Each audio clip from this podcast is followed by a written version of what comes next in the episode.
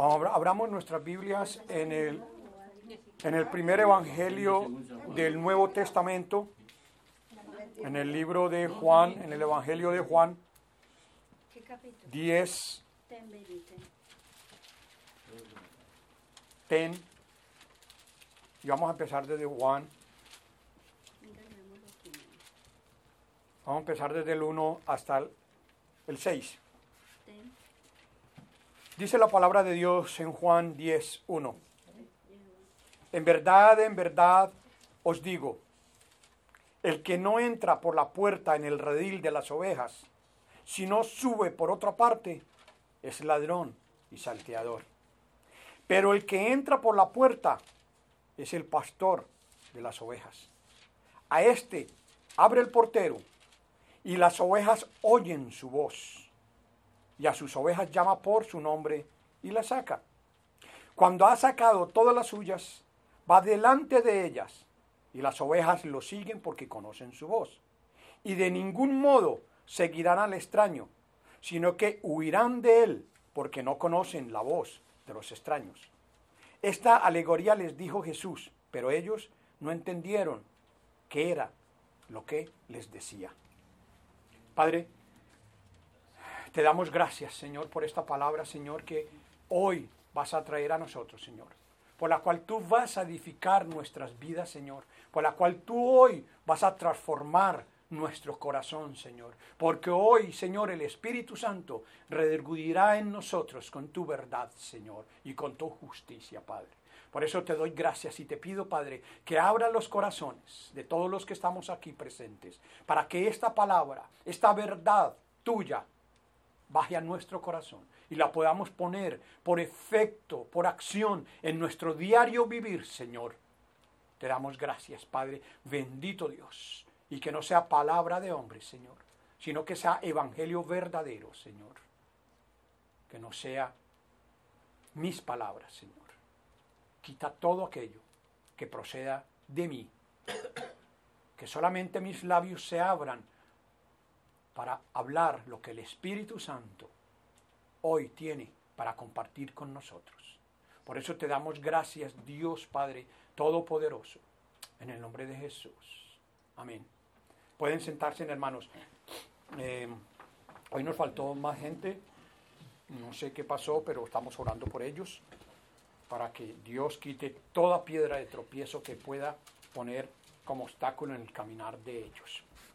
Muchas gracias, hermano Washington. Que el Señor lo bendiga. Dice el Evangelio de Juan, dice, en verdad, en verdad os digo, el que no entra por la puerta en el redil de las ovejas, vamos a dejarlo hasta ahí. El Señor usó esta parábola del diario acontecer del pueblo de Israel para hablarle a dos tipos de personas. Ya sabemos lo que es una parábola, ¿verdad? ¿Ok? Entonces, primero, primero el Señor, fíjense que si nosotros leemos todo el capítulo 9, el capítulo 9, 9 es, se trata sobre el milagro que nuestro Señor hizo al ciego de nacimiento. ¿Sí? Y este ciego fue a dar testimonio de lo que el Señor había hecho en él. Y todo Israel sabía que era un milagro, porque lo conocían desde que nació. Lo conocían que era ciego desde nacimiento.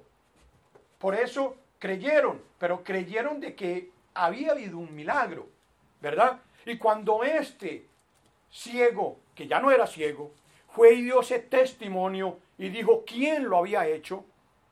Inmediatamente los fariseos, que es a los primeros a los cuales el Señor les está hablando aquí, a los fariseos, echaron de la sinagoga, dice la palabra, al ciego y se enfrentaron en contra de Jesús. Vamos a ver primero un poco de historia. Vamos a hacer un poco de remembranza vamos a abrir nuestro, eh, nuestro cerebro para recordar quién eran los fariseos. Los fariseos, eh, traducido, se llaman los separados. Los separados. ¿Por qué? No sé. Pero según dicen los estudiosos, aunque no están muy seguros tampoco, era porque a lo mejor ellos se separaban del pueblo para ir a, eh, a, leer la ley. ¿Ok? A leer la ley y para estudiarla. Y entonces se separaban del pueblo para hacer eso. Eso eran los fariseos, significaban los separados. Era un partido, era, era un partido político religioso era un partido político religioso, igual que los otros, los saduceos y los herodianos. Todos estos tres partidos políticos religiosos eran judíos, ¿ok? Eran judíos. Y dicen que los fariseos eran aproximadamente seis mil de ellos. Eran seis mil de ellos controlaban las sinagogas. Ellos eran los que controlaban todas las sinagogas. Por eso echaron al ciego, porque ellos controlaban y tenían poder sobre las sinagogas. Y tenían gran influencia sobre el pueblo. ¿Por qué tenían gran influencia sobre el pueblo? Porque los fariseos eran de una, un estatus medio alto. ¿Ya? No eran como los saduceos, que los saduceos eran de la alta y dominaban el Sanedrín. Por eso no es raro de que la mayoría de los sumos sacerdotes eran saduceos, porque tenían poder económico y poder político porque estaban a favor de los romanos. Los fariseos estaban en contra de los romanos. Por eso llegaba más accesible al pueblo. Por eso el pueblo los quería un poco más y se identificaban con ellos. Por eso, porque ellos estaban en contra de los romanos. fueron los que, los que iniciadores de la interpretación oral de la ley, o sea, de la, de la, de la Mishnah y del Talmud. Ellos iniciaron, fueron los iniciadores de esa interpretación oral de la ley, de irla llevando, irla llevando oralmente, ¿verdad? Pero la interpretaban mal. ¿Por qué? Porque la acomodaban conforme a ellos les convenía.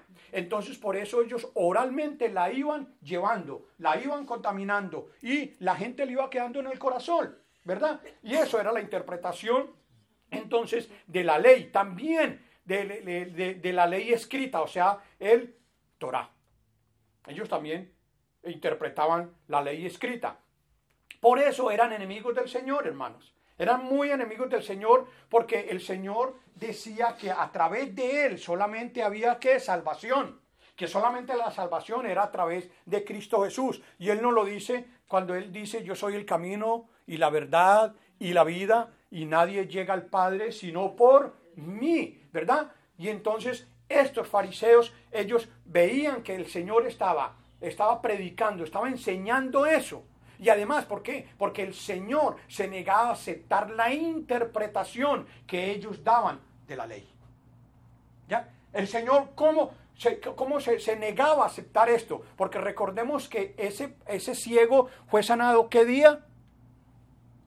Un sábado, día de reposo, ¿verdad? Y ellos guardaban el sabbat. Ellos guardaban, ellos eran celosos de hacer cumplir la ley. Eso eran los fariseos entonces estaban en contra del Señor. ¿Por qué? Porque ese sábado él había sanado a, un ciego. Y el Señor hizo muchos milagros en sábado.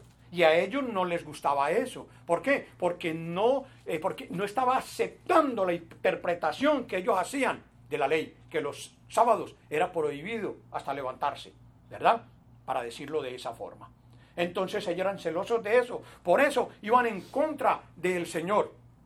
Por eso el Señor les estaba hablando ahí, les decía, el que no entra por la puerta en el redil de las ovejas, les estaba hablando primeramente a los fariseos.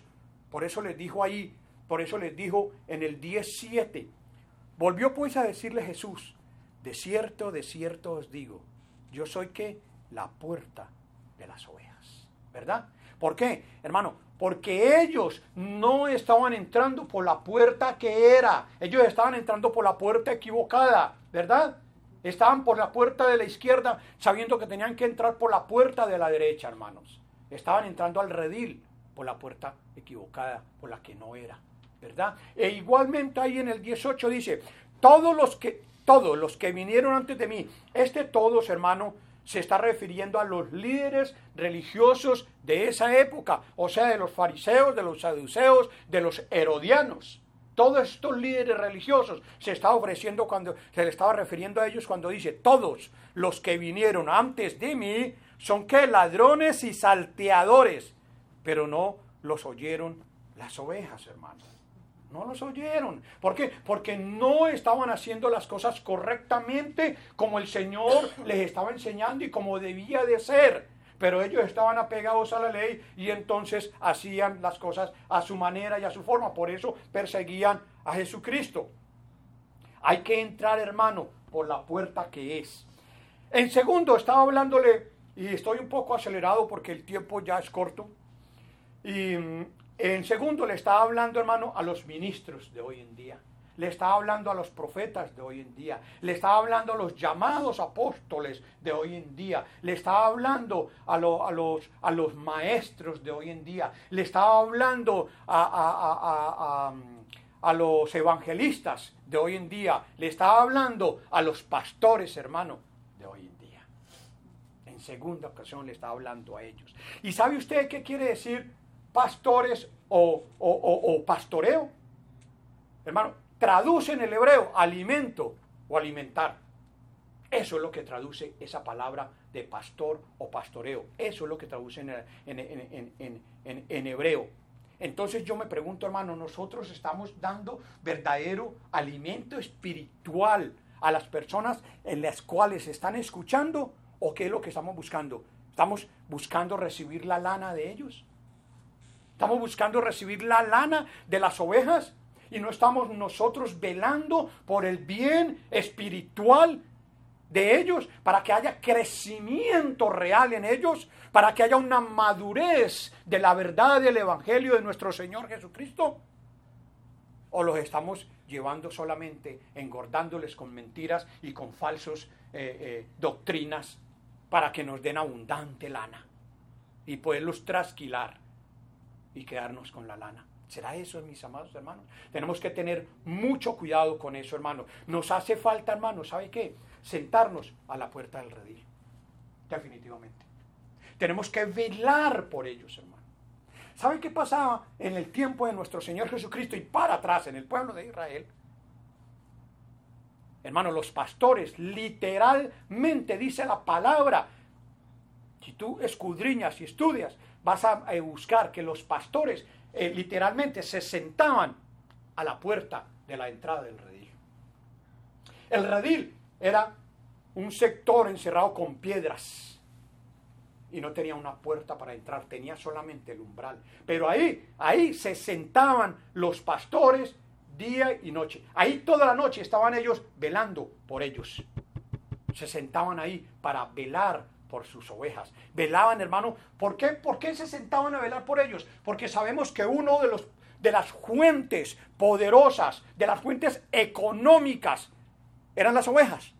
Producían dinero. Entonces ellos tenían que velar, hermano, por su bienestar económico. Ellos tenían que cuidarlas de noche. Porque si no venía el lobo y se, los, se las tragaba y perdían. Ellos tenían que estar ahí. Ellos se sacrificaban y lo hacían con ese amor por cuidar sus ovejas. Y se sentaban ahí. Nosotros, hermanos, ¿qué estamos cuidando hoy en día? Les estamos cuidando también las ovejas, pero para sacarles la lana. Estamos realmente cuidando las ovejas para que tengan un alimento verdadero, sin ninguna contaminación artificial, ninguna doctrina nacida en corazón de hombre. ¿Será? ¿Será, hermanos? Y es que para que realmente, miren, hermanos, si nos realmente nosotros enseñamos el Evangelio, predicamos el Evangelio tal como está, hermano, ¿sabe qué pasa? Los estamos llevando a que sean salvos a través de la fe en Cristo Jesús. Pero si les enseñamos a que entren por otra parte y no por la puerta, hermano, los enseñamos a que se vayan por una puerta equivocada, los estamos llevando ¿qué? a las puertas del infierno, hermano. No a las puertas de la entrada al redil. Los estamos llevando allá, hermano. Tenemos que enseñar y predicar un verdadero evangelio, el evangelio de nuestro Señor Jesucristo. Eso es lo que nosotros tenemos que enseñar. Hermano, les voy a contar algo que yo vi hace mucho tiempo en un canal History Channel, creo que se llama. Hace mucho, mucho tiempo lo vi.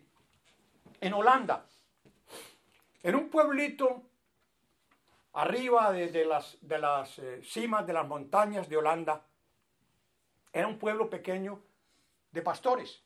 Su economía principal eran las ovejas.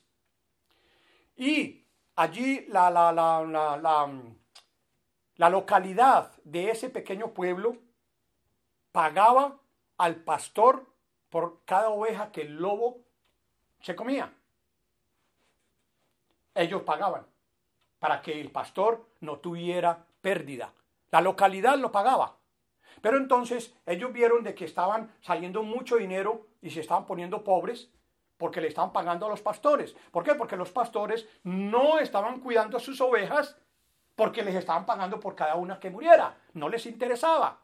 Al fin y al cabo me la van a pagar. No me importa si el lobo viene y se monta por donde no debe montarse y se la come. Entonces, ¿qué hicieron los de la localidad? O sea, los del City Hall, para decirlo de esa forma. Hicieron y dijeron, bueno, vamos a colocar en un redil, en uno solo, vamos a poner una persona, a pagarle a alguien para que se quede todas las noches sentado en el redil de las ovejas. Y eso hicieron, hermano. Le pagaron a alguien por mucho tiempo, por varios tiempos, para que él estuviera todas las noches vigilante, vigilante, vigilante, con una luz. Y cuando el lobo veía la luz, se iba, hermano, porque a él le gusta la oscuridad. Se iba y no atacaba a las ovejas. Y dijeron, oh, mira, esta es la solución. Le dijeron, deben de velar por sus ovejas de noche. Cuiden de ellas porque no les vamos a volver a pagar si el lobo se las come. ¿Qué hicieron? Tuvieron que empezar a velar por ellas. ¿Nosotros estaremos velando por esas ovejas, hermano? ¿O realmente no nos interesa sino el dinero? ¿Verdad? ¿O estamos, hermano, para estar el bienestar espiritual de nuestros hermanos, para que juntos podamos entrar, hermano, por la verdadera puerta al redil que es nuestro Señor Jesucristo. En ese redil, hermano, está Dios. Ahí, en ese redil allá, allá está nuestro Dios Padre. Pero solamente podemos entrar a través de Jesucristo. Ahí en el 10.9, en el mismo, en el 10.9 dice, yo soy la puerta. Les dice, yo soy la puerta. El que por mí entra será salvo. Y entrará y saldrá y hallará pastos. ¿Verdad?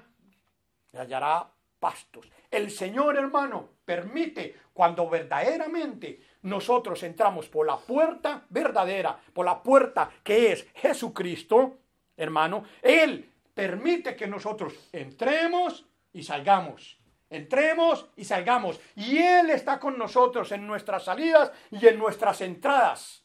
Siempre el Señor va a estar produciendo. El Señor siempre va a estar protegiendo. El Señor siempre va a estar dándonos lo que necesitamos, hermano, porque hemos entrado por la verdadera puerta, hermano. No se alejen de ahí de Juan y den una vueltecita atrás para eh, en, el, en, el, en, el, en el Evangelio de Mateo. Y vámonos hasta Mateo 7. Y vamos a, a leer que esto lo hemos leído muchos, muchas veces. Dice Mateo 7, 13, 14. Dice, esto lo conocemos, vuelvo y repito, lo conocemos, dice, entrad por la puerta estrecha, porque ancha es la puerta y espacioso el camino que conduce a la perdición.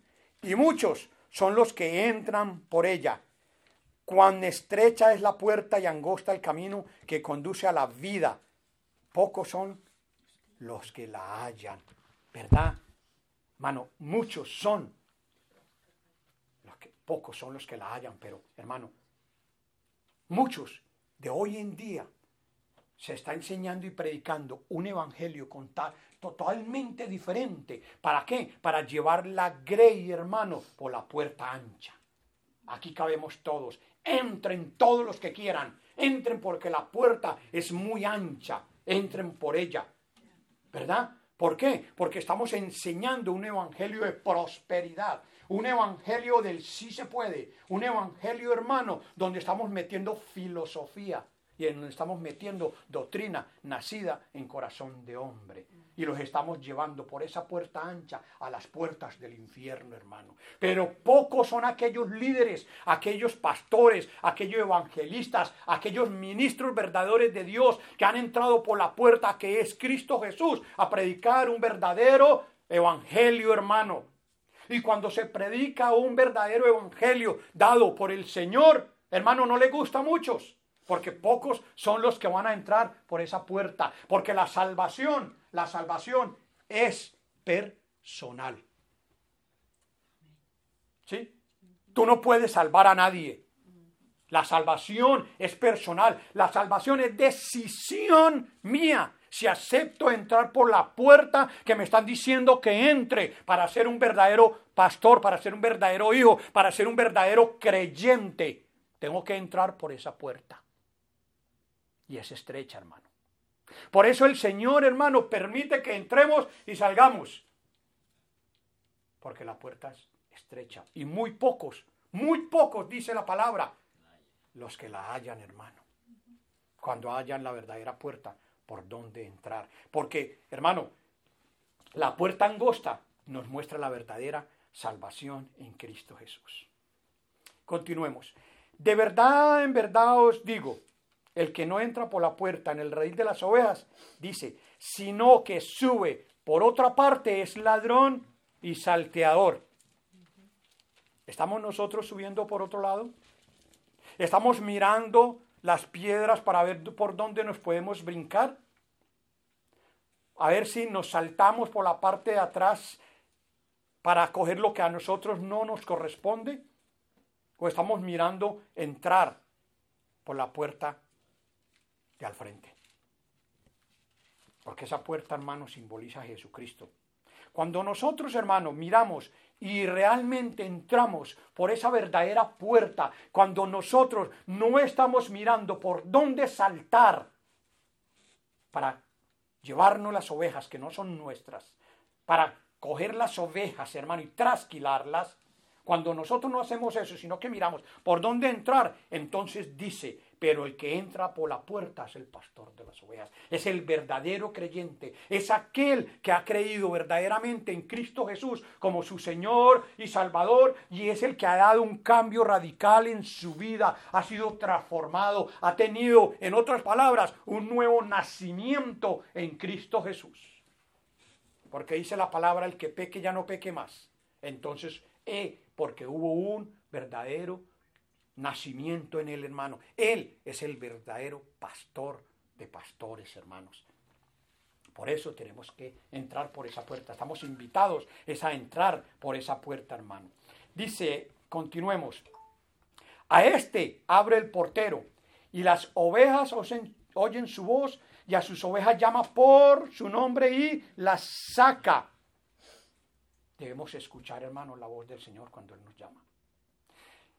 Yo recuerdo cuando yo era joven, yo me iba para una hacienda que tenían mis primos en Colombia. Y me asombraba porque era la primera vez que yo veía esto. Y yo me, porque yo era citadino. ¿Sí? Yo no era del pueblo, yo era de la ciudad. Y cuando llegué allí, me invitaron, vamos a ordeñar.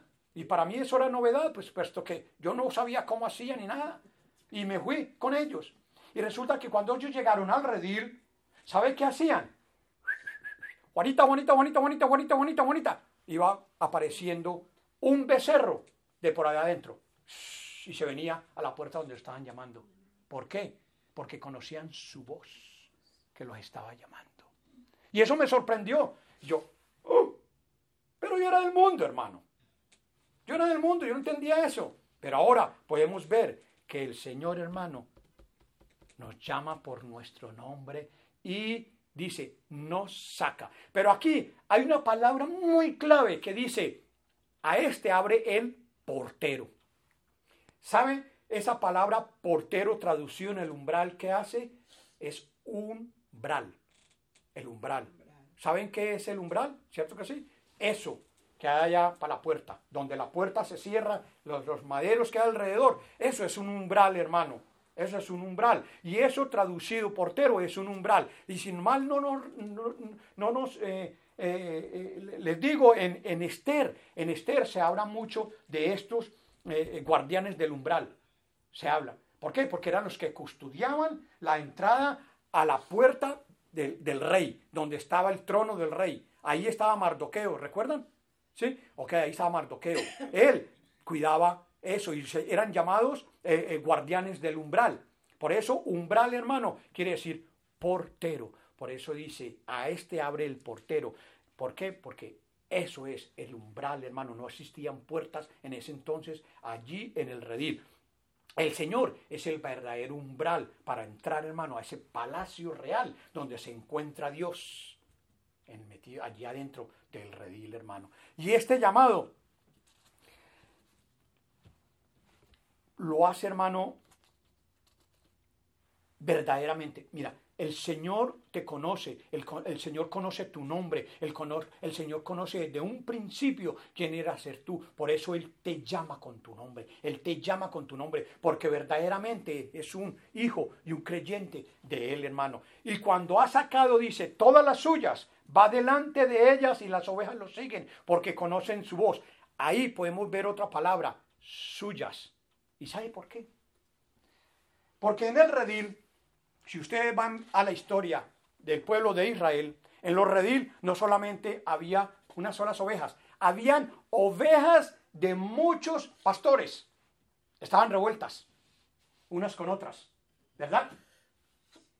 De unos verdaderas y otras falsas, pero no las ovejas, sino el que estaba, el, pastor, ¿verdad? Entonces por eso dice, por eso dice, la saca, la saca por su nombre y las llama.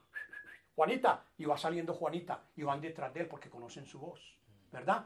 ¿Por qué? Porque allí hay muchas ovejas de otros pastores, y él solamente está llamando a cuál? A las que son suyas en ese momento, suyas, porque allí adentro hay otros que están infiltradas, allí hay otras que no son de él, por eso él las llama por su nombre, hermano. Por eso eh, eh, eh, él dice que, que y nos pregunta que si estamos, hermanos, siguiendo la verdad. ¿Estamos siguiendo a Jesús? ¿Estamos escuchando su voz cuando Él nos llama? Y nos llama por nuestro nombre. Y nos llama por nuestro nombre. Lo estamos siguiendo cuando Él, me, cuando él dice, Julano de tal, ven acá. ¿Lo estamos siguiendo, hermano? Porque nos llama por nuestro nombre. ¿Ok? Él no nos llama con ningún otro nombre. ¿Ya? Tenemos la seguridad de que somos sus ovejas de que no somos las ovejas de otro pastor, que estamos en el mismo redil, pero que estamos de otro pastor, que estamos infiltradas. Tenemos esa seguridad en nuestro corazón, hermanos. Tenemos la seguridad de que solamente es a través de Cristo Jesús para llegar a nuestra salvación. Eso es lo que nosotros tenemos que ponernos nosotros a pensar, hermano.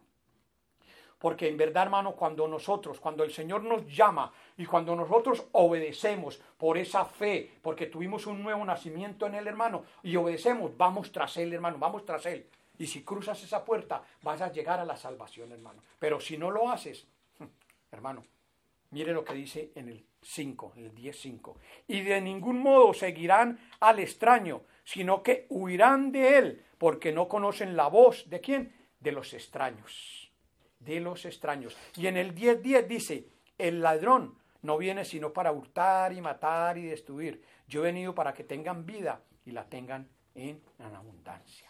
¿Estamos reconociendo, hermano, la voz? ¿Estamos siguiendo a la voz del Señor o estamos siguiendo a la voz del hombre? ¿Estamos siguiendo la doctrina del hombre o estamos siguiendo a la doctrina verdadera del Señor? Eso es lo que hoy nos está preguntando Él a nosotros, hermanos verdaderamente estamos escuchando palabra de Dios o estamos escuchando palabra de hombre. Nos estamos dejando llevar cuando nos llaman a, prometernos y a darnos falsas promesas o realmente estamos nosotros obedeciendo cuando el Señor nos llama, nos saca, hermano, porque mire, el Señor dice que Él nos saca por su nombre y nos saca. ¿Sabe por qué? Porque Él permite muchas veces sacarnos, que nosotros salgamos de nuestro confort, que nosotros salgamos de nuestra seguridad, de nuestro contorno donde estamos seguros. Él nos saca, permite ¿Para qué? Para probar nuestro corazón, para probar nuestra fe, para ver si verdaderamente nosotros sí somos de las suyas. Por eso Él permite a veces que nosotros pasemos por muchas tribulaciones, hermanos. Y todos pasamos y seguiremos pasando por tribulaciones. Pero Él dio la promesa, hermano, que no importa lo que esté pasando, hermano, Él tiene la solución. Porque ya venció el mundo. Él ya venció al mundo, hermano. Y si nosotros somos verdaderos, si tenemos la fe puesta en Él, hermanos, de ahí el Señor nos va a guardar. Va a permitir que entremos y salimos. Entramos y salimos. ¿Por qué? Porque nos va a guardar. Él es nuestro umbral. Él es el que nos cuida. Él es el que nos protege. Él, hermano, es nuestro Señor. Por eso, hermanos, en el versículo 6, y ya vamos a terminar. Dice, esta alegoría les dijo Jesús, pero ellos no entendieron qué era lo que él decía, hermano. No entendían. Pero hoy en día nosotros podemos entender, podemos ver de que verdaderamente la salvación es solamente a través de Cristo Jesús.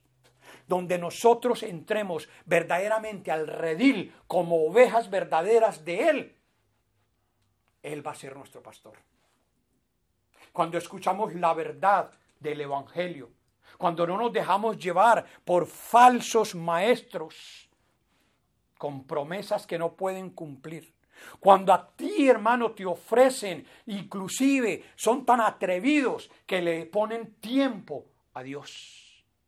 En dos meses recibirás esto, pero si tú haces esto. Y el hacer esto es dejarse trasquilar, dejarse quitar la lana, a la oveja.